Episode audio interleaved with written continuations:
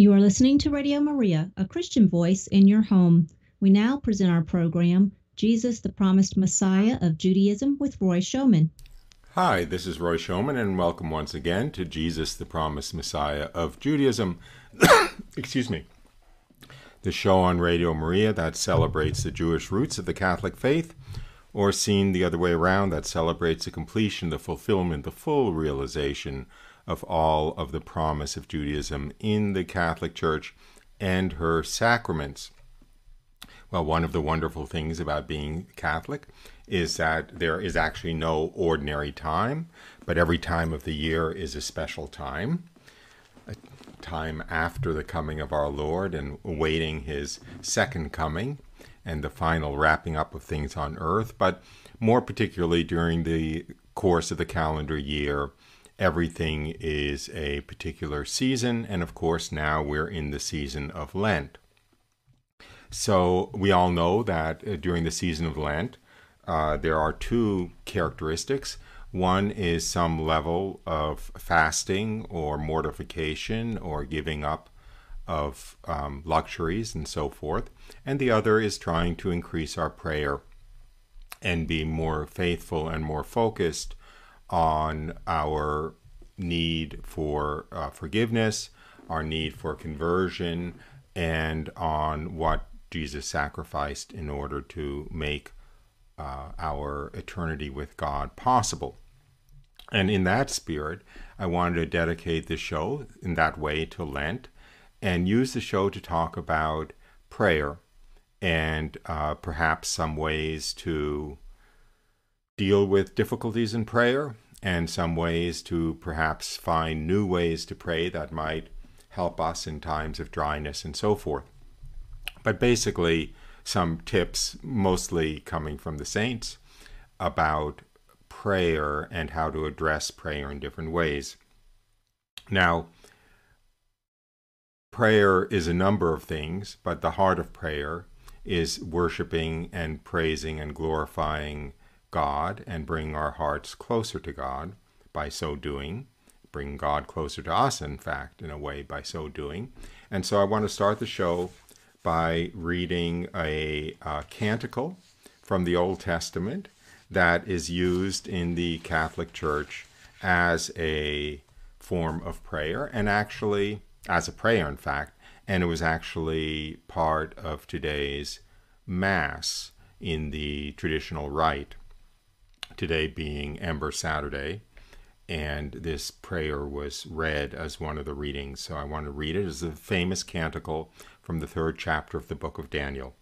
It is the praise of God from the three young men, Shadrach, Meshach, and Abednego, the three young men thrown into the fiery furnace by Nebuchadnezzar because they uh, refused to violate the rules of Judaism and to conform to what the king wanted. And uh, he threw them in the fiery furnace, expecting them, of course, to burn up. They didn't burn up. His servants burned up, in fact, and they walked around in the flames unhurt. Although I think I, they smelled a little bit charred afterwards. And it impressed Nebuchadnezzar so much that he did a 180.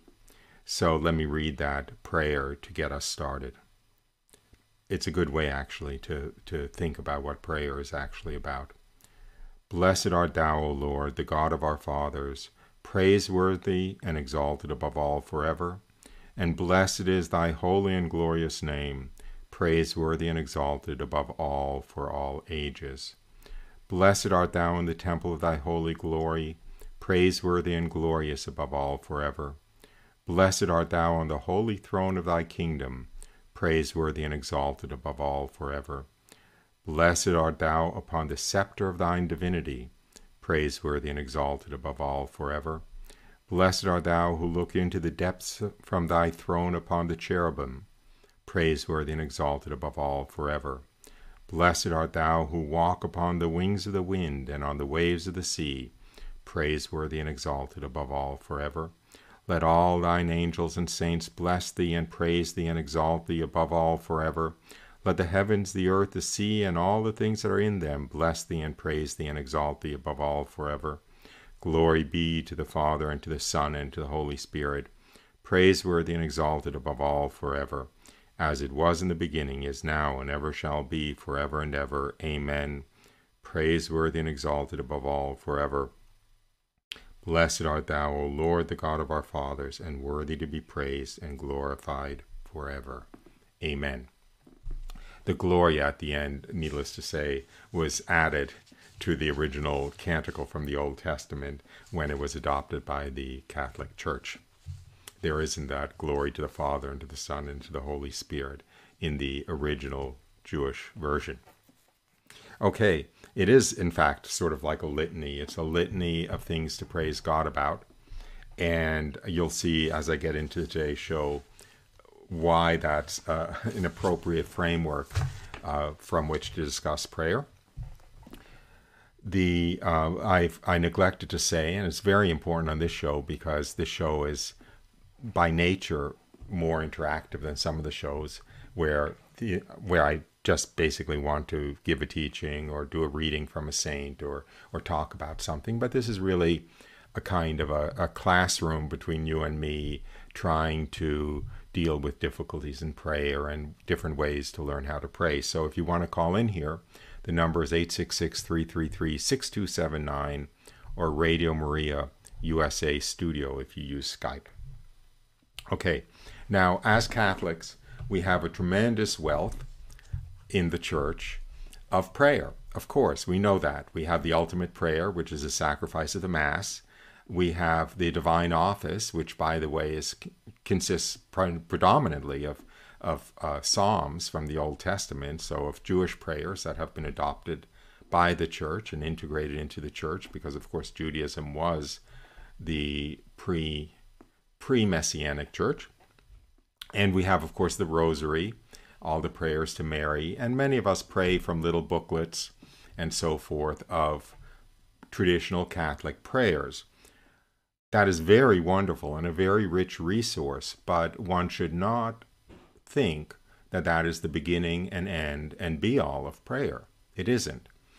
Re- uh, reading or silently going through predefined prayers is a wonderful thing to do, but I would almost argue that it's not it's not the heart of prayer. The heart of prayer is a heart to heart, intimate communion between the individual human soul and God as a person, hearing, responding to the voice coming from your soul. That voice may be expressing itself in the words of the prayer that you're reading, or one might simply be reading the prayer as a gesture of devotion or even an obligation. Not a terrible thing to do, but perhaps not the ultimate form of prayer.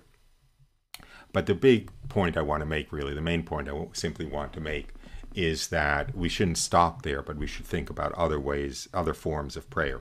And every soul is different. We're all created absolutely uniquely, or else God wouldn't have bothered to create you, or to create Henry, or to create Sam, or Sally, or me, or anybody. He created us as unique individuals because He wanted us in our uniqueness.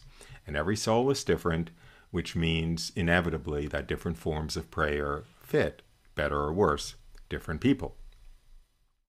So, um, so with that, uh, okay, with that background, let me talk about some of those alternatives in uh, alternative forms of prayer. First of all, a good way to always start prayer of any form uh, including, of course, things like things like uh, going to mass and things like praying the rosary, but especially mental prayer, is what's called practice the presence of God. Because as sobering as it might be, here I am sitting in my little studio talking into a microphone, and all of you people listening to me are listening to me. But somebody even more important than you is listening to me, and that is God. God is actually here, aware of what I'm doing, and paying attention to what I'm doing. And in fact, he is aware and paying attention to all of us at every moment. And practicing the presence of God consists of simply reminding oneself of this fact, basically, and stopping and thinking and becoming aware that you are in the presence of God and He is there and He is aware of what you're doing and He's watching and He's listening and He is, in some sense, responsive to that. And St. Ignatius of Loyola, in his spiritual exercises, always begins by uh, reminding the participant to place themselves in the presence of God, to remind themselves that they are in the presence of God and God is there in an extremely personal and aware way of what you're about to do. The creator of all existence is aware of you and of me. The creator of existence itself is aware of you and of me. And this is true when we're in our closet at home, it's true when we're in our car, it's true when we go to Mass, it's true at every moment. So, if one is going to, for instance, pray at home, enter into some one of form of the prayer, one of the forms of prayer that I'm going to be talking about, the first place to start is to number one, practice the presence of God, put oneself in a state of awareness that God is there and listening, that might be enough to blow you out of your chair, right? That the God of the universe is there and paying attention to you. That could make one's heart sing with joy all by itself, right? And bring one into a state of prayer. But in any case, whether that happens or not, some form of worship, of exaltation of God at the beginning helps bring one into the right state of mind and somehow seems to begin the telephone conversation with God, so to speak. And we may choose different things. Someone might want to just say the Sanctus, Holy, Holy, Holy, Lord God Almighty, and so forth. Someone might want to read the, the canticle that I just read of the uh, boys in the fiery furnace. Some people want to may want to start with the Our Father. If you start with the Our Father, don't start with the Our Father, Our Father who art in heaven, hallowed be thy name, as though you know you're simply reading the words, but start with Our Father who art in heaven, hallowed be thy name, thinking and and chewing over, so to speak, each clause, each phrase, and thinking a little bit about what it means. But in any case, it's a good thing to start with some glorification of God. Um, now, at that point, there are any number of things you can do. Um, one thing that is, uh, well, I'm flying by the seat of my pants here. Uh, so I'm going to back up actually. I'm going to start on another alley. And, and in a few minutes, I'll go into more specific things one might be doing in this state. But before I do that, let me back up another step, which is that there is another form of prayer which is incredibly rich and incredibly valuable and incredibly honoring God, and that is being aware of divine providence. For this, you don't have to be in your little prayer closet. You don't have to be um, in a kind of still way, placing yourself in the presence of God. You could be waiting in the checkout line at the supermarket. Uh, you could be walking down the street and stubbing your toe. You could be in a traffic jam. This is really, really important to, at every moment, try to be aware that absolutely everything that is happening to you is coming from the hand of God to be the most perfect thing that could be happening to you at that moment. If you are in that state of awareness, then in a sense you are you're practicing the presence of God and you're not only practicing the presence of God in the sense of being aware of his presence and his attention he's paying to you but also you're glorifying him in his omniscience in him his omnipotence and in his love in other words if God is arranging uh, who's in front of you in line at the supermarket, if He's arranging whether they're out of your favorite brand of toilet paper when you go to the supermarket, if he's arranging whether you make that red light or not, or whether you get stuck at it, then boy, is he involved in your life, and boy, is he powerful because he's doing that not only in your life, but he's doing that in everybody's life. And it is a tremendous act of the glorification of the omniscience and omnipotence and love of God to simply acknowledge his divine providence at every moment. And if you acknowledge that everything that happens to you, uh, Padre Pio said that. He said, We receive the sweet things that come from the hand of God. We should, and kiss his hand for them. We should receive the bitter things that come from the hand of God also and kiss his hand for them. To receive everything that comes to you as a gift from God, good things and bad things, things that cause suffering and things that cause joy, is a wonderful way to glorify God. Now, you might say if he's arranging everything out of pure love and pure omnipotence, why do so many, quote, bad things, close quote, happen? Why do so many things that cause suffering and unpleasantness and so forth happen? If he's all good and all loving and all powerful, wouldn't everything that happens be pleasant? The answer to that is no. Everything that happens is good everything that happens is the best possible thing that could happen, not everything that happens is pleasant. The reason that for that is very simple. How can everything be good even if they cause suffering? The answer is what good means depends on what the purpose is. Something is good to the extent that it serves the purpose. You know, uh, I've used this example before, but a pencil is good for taking notes, but it's bad for writing on a blackboard. A piece of chalk is good for writing on a blackboard, but it's bad for taking notes. The purpose is what determines whether something is good or not. The purpose of life on earth is not to have a pleasant time. God would like us to be happy, but that's not the fundamental purpose of life on earth. The fundamental purpose of life on earth is to develop the love of God, the virtue, the self discipline, and so forth, to be able to be a citizen of heaven for all eternity. The purpose of life on earth is to get to heaven, essentially. And if everything were pleasant, if we lived in, excuse the ex- example, but Hugh Hefner's Chicago Playboy Mansion, we would not have a very good chance of getting to heaven. The purpose is to get to heaven, and everything is good that happens to us because it's designed by God to help us to get to heaven. And since I am um, claiming to be presenting this material, so to speak, as coming from um, the saints, I'd better find my notes here. And uh, this might sound familiar to some of you, what I'm saying, because it's in fact St. Ignatius's first principle and foundation, which I will read. It's the, it's the fundamental basis of all of his spirituality and is certainly the basis of the uh, Ignatian exercises, and I'll simply read it. It's only a few sentences.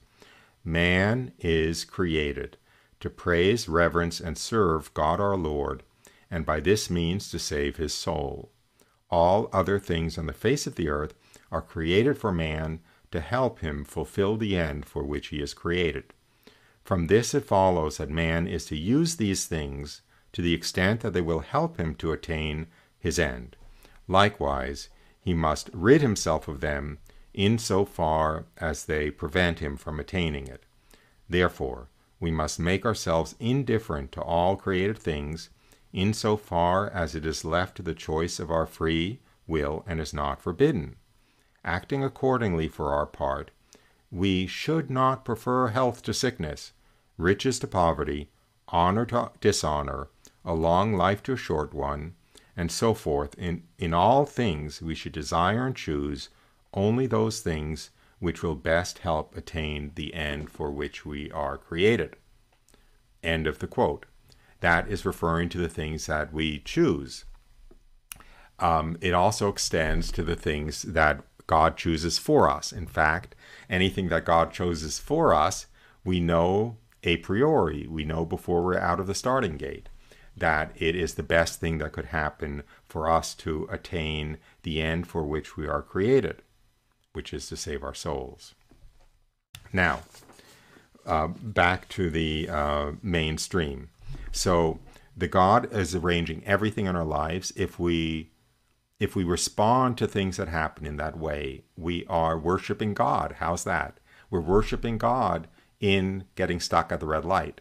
Now, let's say we just make it through the green light, maybe even the yellow light. I'll leave that up to you. But we just make it through the light and save ourselves a frustrating wait at a long red light.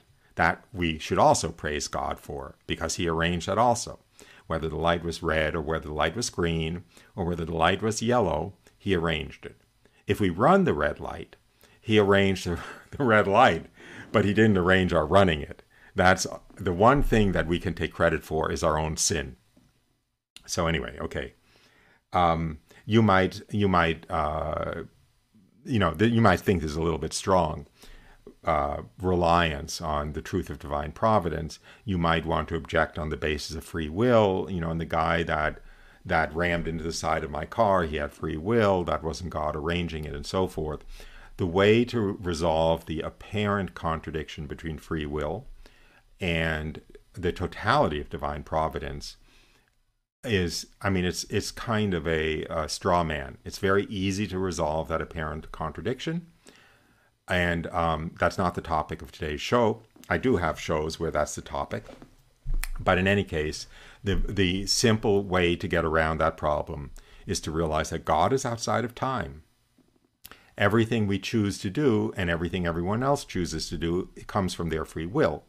But God knows about all of those choices beforehand, and He weaves all of our destiny together out of the threads of all of our individual goodwills. So, uh, excuse me, out of the threads of all of our individual free wills. Would that they were good wills, but they're not. So, receiving everything as divine providence is in itself prayer. And the flip side of that coin is receiving anything as not divine providence is in some sense blasphemy because it is saying either that God isn't all loving, he isn't all powerful, he isn't all knowing or he doesn't care about you. It has to be one of those things. If it's if all of those things are true, if if God cares about you, if he's all loving, if he's all knowing, if he's all powerful, why would he let something bad happen to you? The answer is he doesn't let something bad happen to you. He just lets really unpleasant things happen to you.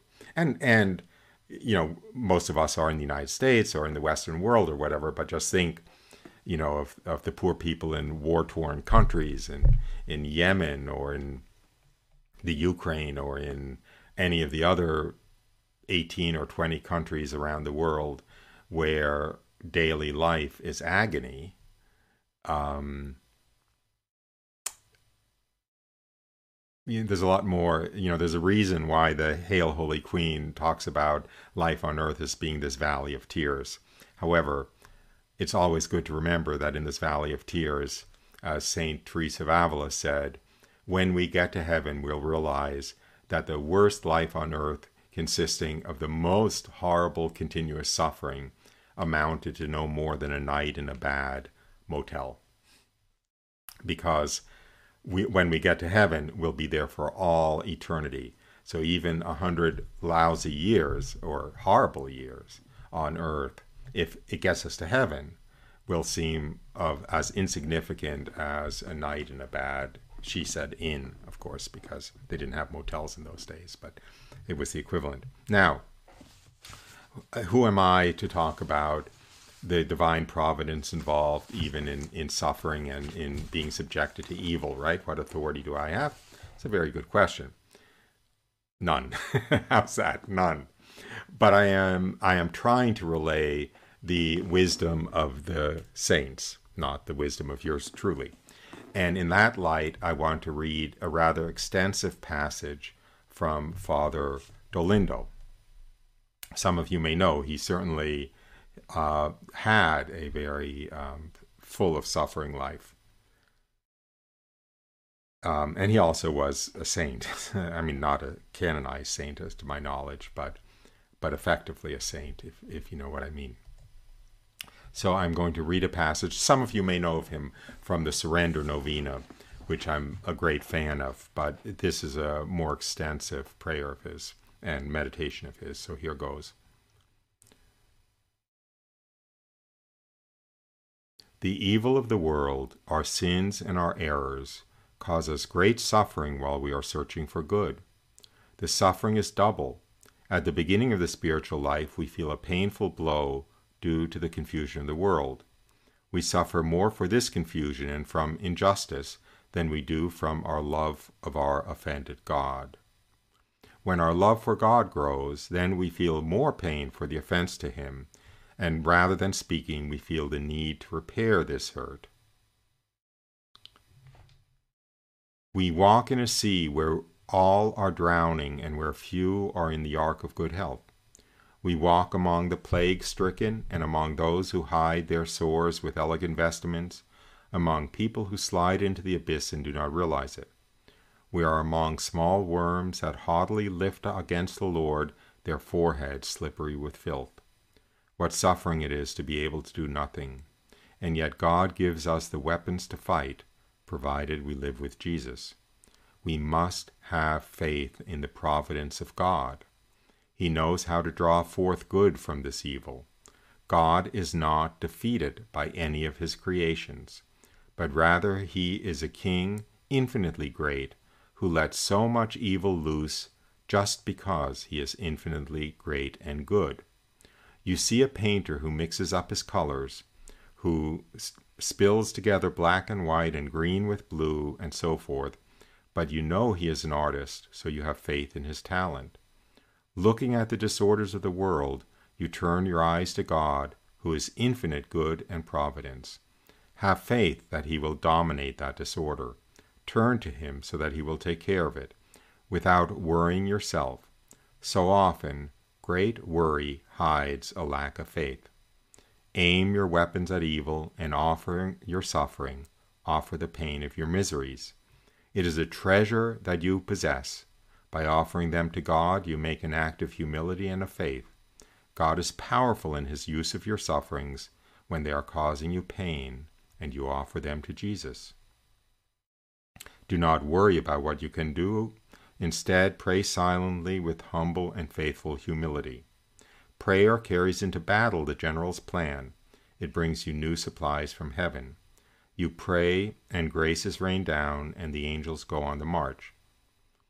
Prayer climbs into its plane like a, a fighter plane or a bomber climbing up on high. It climbs into the sky, and from on high it'll rain down the bombs which will destroy the plans of Satan. Pray to God with faith and with surety Lord, end this evil, I beg you, through your glory. If an, a dry word comes to your lips, give it to him so he can make it bloom.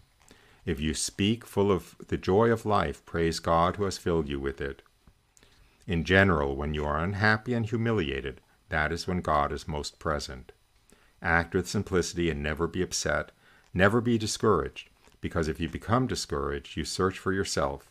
If you want to succeed, love not being able to succeed, when you want, but calmly wait for God's time. You need patience, tenacity, and calm. Patience is the perfect way, and with patience, you will win. How mysterious is it to speak of God who has everything present and can only speak as one who has everything present. We, little atoms, cannot do anything before Him eternal Trinity, power, wisdom, and love, than to worship, thank, and pray. In the midst of the fluctuation of the centuries, we are like a small twig of straw, overwhelmed by the waves of the tumultuous open ocean, and how can we presume to rise up as judges of God? Let us humble ourselves and treasure the small particle of time that is granted to us to do good.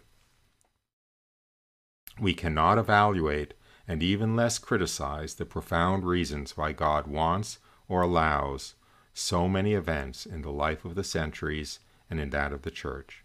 He alone knows what is right, holy, and harmonious in this life for his glory and for the good and eternal happiness of his creatures. We know that it is infinite wisdom and infinite love, and we must trust in him and abandon ourselves to his love. Let us get used to humiliating ourselves deeply before God with feelings of great trust and great love. It is so sweet to feel in the hands of the Almighty. It is so reassuring to feel entrusted to His wisdom and His love. What does it matter that we do not understand all that He disposes of or permits in the world? It is enough for us to join His will as a child joins that of his parents, entrusting himself completely to them. Amen. Amen. So that was a beautiful meditation, one could say, on trusting ourselves to God and to divine providence in the midst of all of the turmoil and suffering and battles of this world.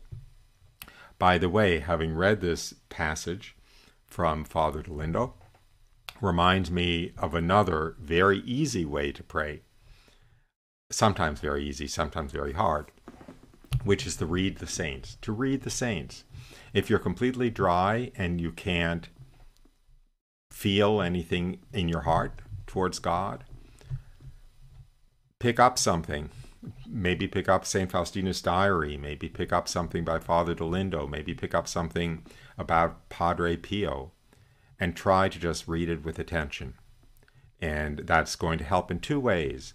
One is it is going to actually inspire us and shed light on, on what we're going through. The second thing, actually, is a little bit spacier, uh, you know, a little bit further out there, which is that saint is going to know you're reading them. It's going to draw the attention of the saint who you're reading about or whose words you're reading. So if you're reading St. Ignatius of Loyola, I'm convinced that St.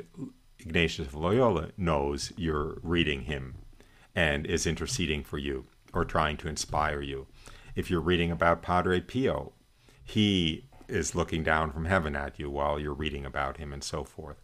So it's kind of a, a double benefit because on one side, you're being inspired to, to have thoughts and feelings that bring you closer to God. And on the other side of the same communication channel, the saint is uh, you know throwing down a, a, uh, a, life rope to you. Anyway, I've uh, come to the f- end of the first half of the program, and even though I've been talking maybe a mile a minute, it is actually a call-in show. So I am going to take a short break, and I'm going to play some beautiful beautiful music. I hope you think it's beautiful. And uh, I'll be back in about two minutes. And if you wish to call in, maybe it'll be three minutes. Uh, the number here is 866 333 6279 or 866 333 Mary, M A R Y. Or if you use Skype, perhaps you're out of the country, the Skype number here is Radio Maria USA Studio. And with that, let's go to our short musical break. You've been listening to Jesus, the Promised Messiah of Judaism on Radio Maria with me, your host, Roy Schoeman. And I'll come back after the short musical passage. It's about three minutes long, I believe. And the first thing I'll do is I'll look at the call board, and if any calls have come in, I'll take the calls before I go on with talking about different ways to pray, different ways to think about prayer, the relationship between acknowledging divine providence and prayer and so forth. So, with that, uh, back in a few moments.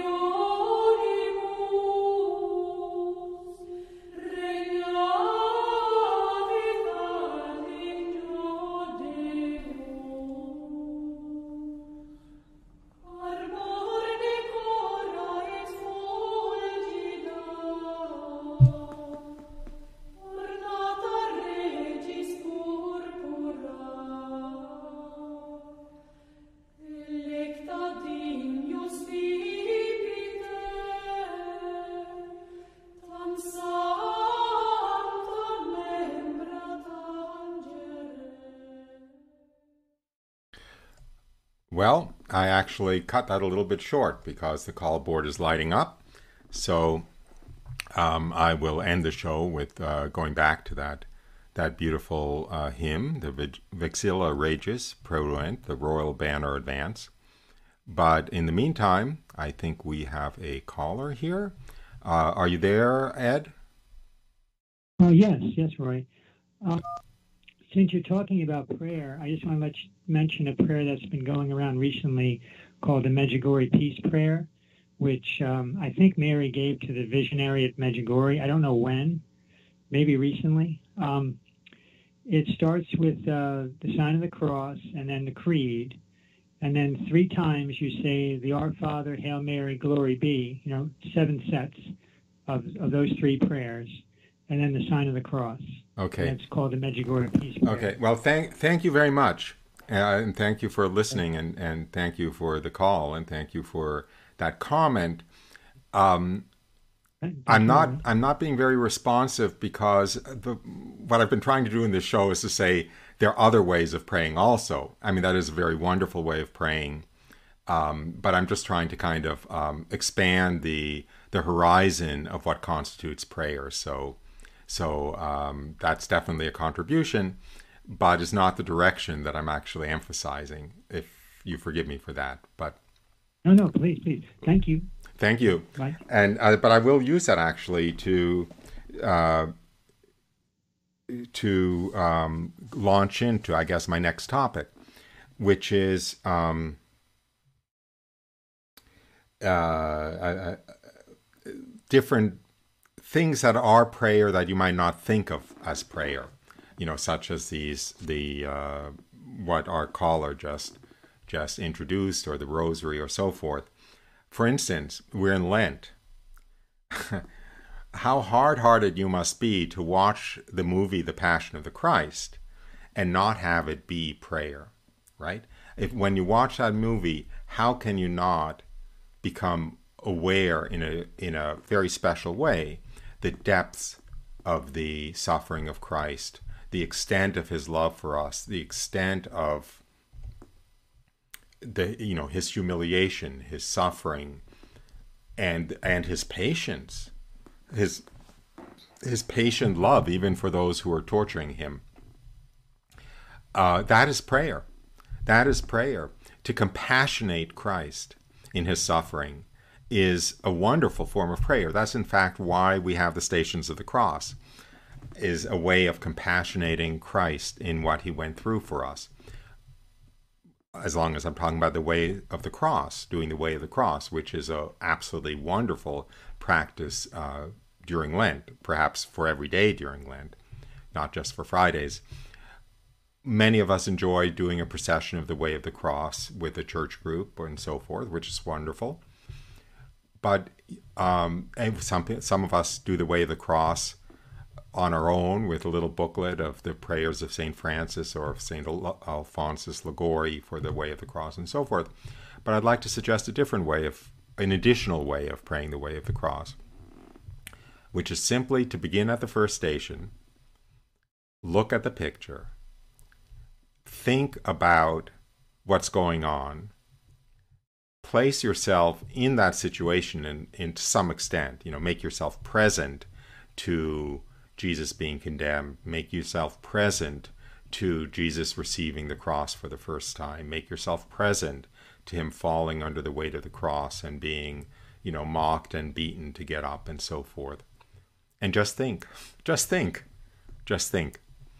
Um, you'll be surprised perhaps, at the thoughts that come to your mind. They might be how absolutely impossible it is to do what Jesus did.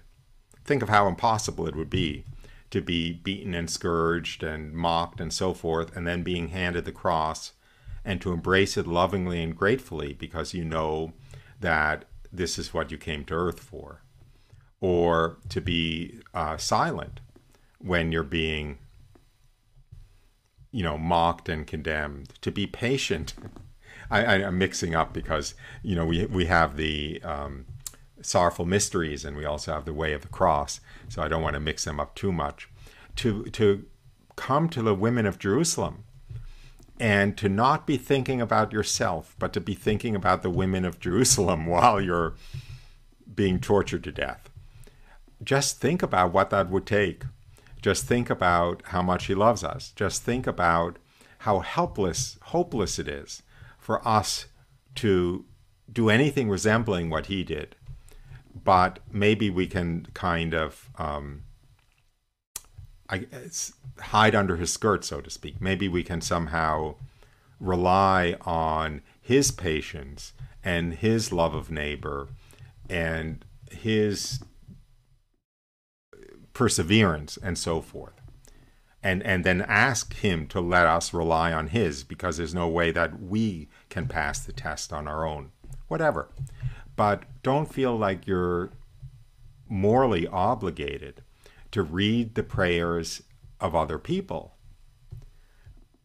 You're praying in order to be there, to be there with God, to be there with Jesus. If the prayers of other people help you be there with God, be there with Jesus, terrific. But sometimes they stand in the way. Sometimes you re- one reads the prayers instead of being there, if you see what I mean. Okay, what else do I have here? Um, the okay other ways other ways of prayer other ways of compassionating is simply to look at a picture i talked about watching the passion of the christ which will force one to compassionate with jesus to empathize with jesus by the way many of the saints i'm trying to think of who exactly i think mary of agreda i, think saint bridget uh, Jesus said uh, in both of those cases, or in Mary of Agreda, it might have been the Blessed Virgin Mary who said it. Also, St. Faustina, I believe Jesus said, There is no prayer more valuable to him than, than um, compassionating the passion, meditating on the passion, just thinking about the passion, thinking about what Jesus did for us, uh, you know, trying to console him in his passion is among the most valuable of prayers. That's not saying a prayer, it's sitting there and trying to hold that in mind. And one thing that helps one do that is looking at a picture. Look at the picture of the face of Jesus in the Shroud of Turin photo. Just sit there and look at the picture of Jesus' face and of his nobility and of his patience. That's actually a photograph. That's a photograph of what he looked like when he died. And just, you know, be in amazement at who he was and talk to him. Similarly, it takes a better photograph. But if you ha- ever have the opportunity to look at a good photograph of the back of Jesus from the shroud, and you see it looks like herringbone, you know, herringbone fabric with, you know, with with the constant um, zigzag lines of the herringbone. That's what his back looked like from the scourges. There wasn't a square centimeter that wasn't cut open by the scourges. His whole back. And the reason it looks a little bit like herringbone is because there were two two torturers, one on each side, uh, scourging him, from, you know, one from the left and one from the right. And so the scourge lines are crisscrossed and his entire back is almost flayed. I mean, that is meditating on the passion of Christ. It's not meditating in like one might imagine needing to be a saint in order to be able to, you know, reach the heights of meditation. But it is the same fundamental dynamic with the same fundamental fruits. You are compassionating Jesus in his passion. Now, what do you do if you have dryness in prayer? I hope that some of you don't know what I'm talking about, but I'm afraid that most of you probably do know what I'm talking about. When when prayer is totally distasteful to you, you don't feel any warmth in the presence of God, you don't feel any the technical term is consolation, you don't have warm and gushy feelings while you're praying at all you might as well be, you know, reading a shopping list or something. What do you do then? Well, there are lots of things you can do then. Uh, first of all, you can appreciate the fact this is really important. It may be relevant for some of you and not relevant for some of you, but appreciate the fact that be, being having dryness in prayer can be good news or bad news. We tend to think of it as bad news. We tend to think of it that you know God is not paying attention to us, that we failed, that we're out of communication with God, you know that He's cut us off. That's the enemy speaking usually. So the first thing you have to do is decide whether, in fact, you have done something to alienate God, basically whether you've sinned. If you have, of course, go to confession. Uh, if you've stopped doing something that you should be doing, if you've been whatever, whatever the fault is, first do look and see if there's some serious fault there. If maybe you used to be dedicated to praying for 15 minutes every morning and you dropped it, you know, a week or two ago, well, then maybe the reason that you have such dryness in prayer is that you're not holding up your end. But if you're basically doing the same basic stuff that you were doing before you had the dryness in prayer, then the dryness in prayer is likely to be a good sign. A good sign. Because God, in the beginning, when he is trying to woo us, tends to give us a lot of consolation in prayer to basically infuse us with a desire to pray and a love of prayer. But we have to be weaned from, I think as St. Paul says, we have to be weaned from milk and, and um, introduced to solid foods. We have to stop relying on God to keep us on the right path by, you know, it's sort of like a father. Um, actually, my father used to do this, but uh, when he came home at the end of the day, he would have his pockets full of candy so that his children would race up to him and be eager to see him and greedily, of course, reach our hands into his pockets to get the candy. So, you know, my, my father was kind of. Um, uh, bribing us to love Him in a funny kind of a way. And God does that in the beginning with sweetness and prayer. But my, that's not really the, the love and eagerness to see Him that my Father wanted. What He wanted was for us to be responsive to Him and be glad to see Him, not just get the candy that He had in His pocket. So at a certain point, of course, he should stop having pockets full of candy and seeing if the lesson took. And that's what God does with dryness and prayer. You know, it's your father coming home without candy in his pockets, and he wants to see that you're still glad to see him. So it can easily be a good sign. Now, there's another really, really important reason why God has to lead us through periods of dryness and prayer. By the way, I'm saying this because it's Lent. So, you know, Lent is the period when we pay more attention to prayer, and Lent is the period when God, in some sense, you know, prayer is is like the central theme, the central agenda for the period. So anyway, back to what I was saying. The other reason why God leads us through periods of dryness in prayer is so that we do not get confused and think that we can take credit for our love of God, that we can take credit for our desire to serve Him, that we can take credit for you know all of uh, you know our inspirations if we're inspired in prayer that we can't own anything. We can't uh, take take credit for it. And the picture that comes to my mind it may be somewhat corny is imagine that you're the author you're shakespeare and you're shakespeare writing his sonnets and you're writing them with a pencil and you're writing beautiful sonnet after beautiful sonnet after beautiful sonnet, and the pencil is in your hand saying, Oh, I'm awfully clever. Ooh, am I a great artist? And so forth. And the pencil starts thinking that it is writing this sonnet because you're writing through the pencil. Well, if you were Shakespeare in that situation and you were smart, you would put down the pencil and let it sit there for a week that poor pencil sitting there saying, Oh, I thought I had all these great inspirations, and I can't even think of a word Do you see? The pencil has to be left to its own devices to realize that the good it was doing was not coming from it, but it was coming through it from God, or excuse me, from the author. And he owed everything to the author. And that is our case. There is nothing good, especially in prayer, especially in love of God, in faith, in love, in hope, that we can take credit for.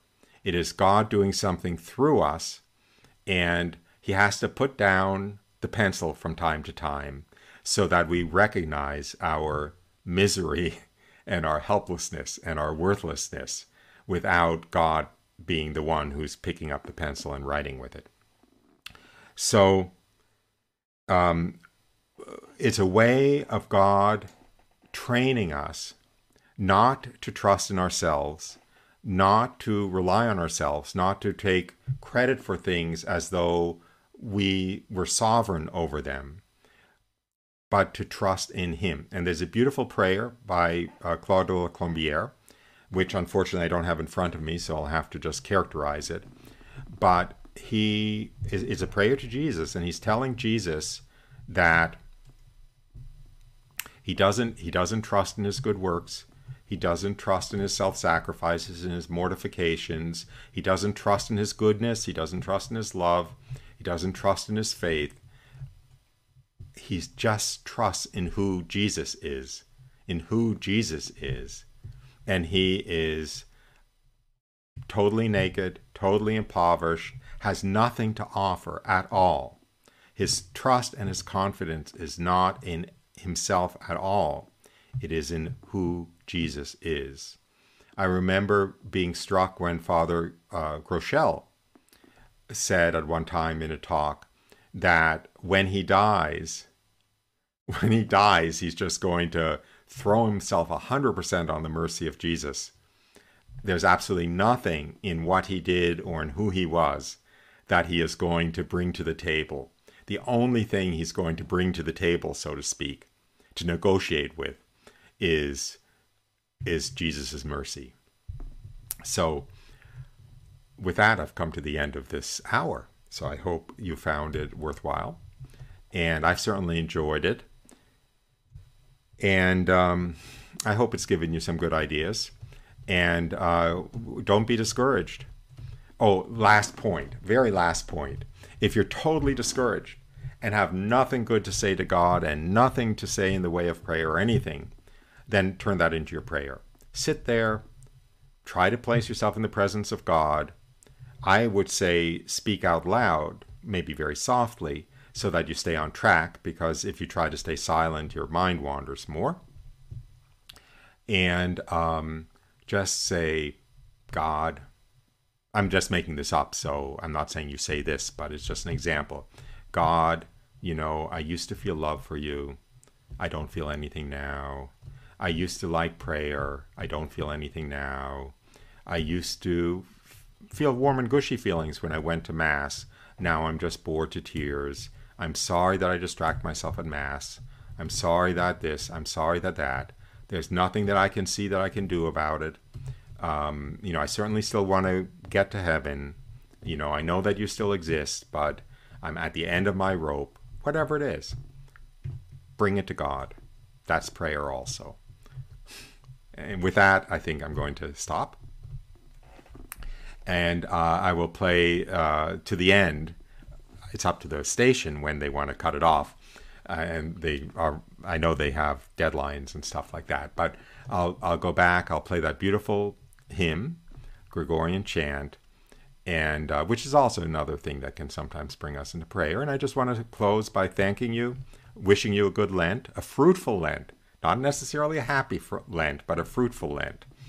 And um, I hope you join us again next week, same time, same place, for Jesus, the Promised Messiah of Judaism on Radio Maria. This is Roy Schoeman saying bye for now.